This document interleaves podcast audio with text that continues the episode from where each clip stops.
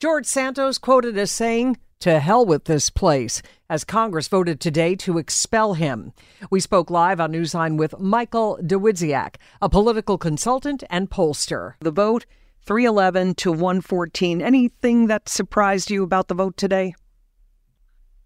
No, actually not at all. I mean, it was a little bit of a cliffhanger going into it, whether they had to pick up another 111 votes from the last expulsion vote.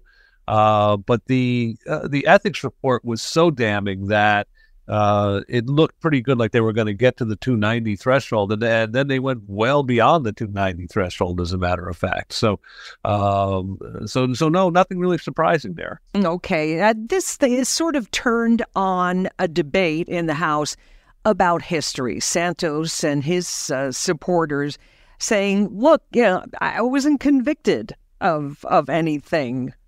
Did he have a point? Well, I mean, he has a point, and his job is to put the best spin he can on it. But with separation of powers, the House is not bound to wait for the judiciary to act before they expel a member. And in fact, in most cases of expulsion, there hasn't been a trial, mostly because the people who were under the threat of expulsion just left and went back to their native states or just fled the possibility of a trial. But there is no constitutional law on how this has to be done. The House is not bound by the judiciary rules. So, I mean, he can make the argument if he wants, but it's based upon only two members of the House that waited to be expelled until they were convicted. And I don't know if two people makes a very large precedent. I guess not, if you look at the raw numbers there.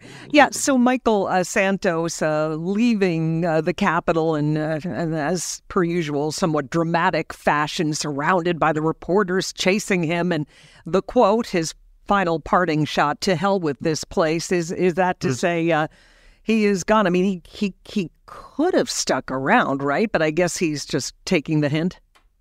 Well, I mean, he could have physically stuck around. As far as being a member of Congress, that's not. I mean, he said he was going to leave graciously, and I said, like, leaving graciously was certainly his option, but leaving was not his option.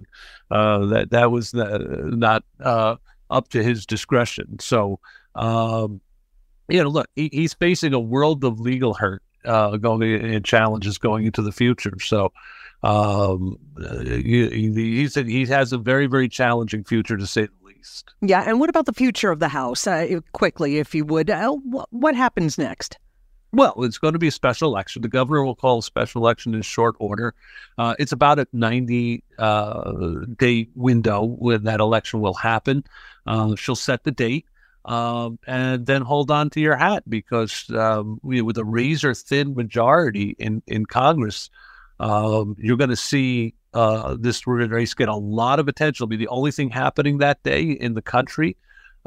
You're going to see both parties, every special interest group, all the super PACs. And this is going to attract a lot of money, a lot of investment, and a lot of attention.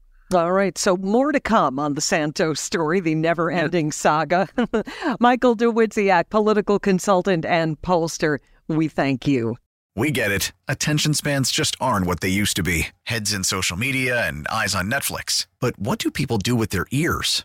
Well, for one, they're listening to audio. Americans spend 4.4 hours with audio every day. Oh, and you want the proof? Well, you just sat through this ad that's now approaching 30 seconds. What could you say to a potential customer in 30 seconds? Let Odyssey put together a media plan tailor-made for your unique marketing needs. Advertise with Odyssey. Visit ads.odyssey.com.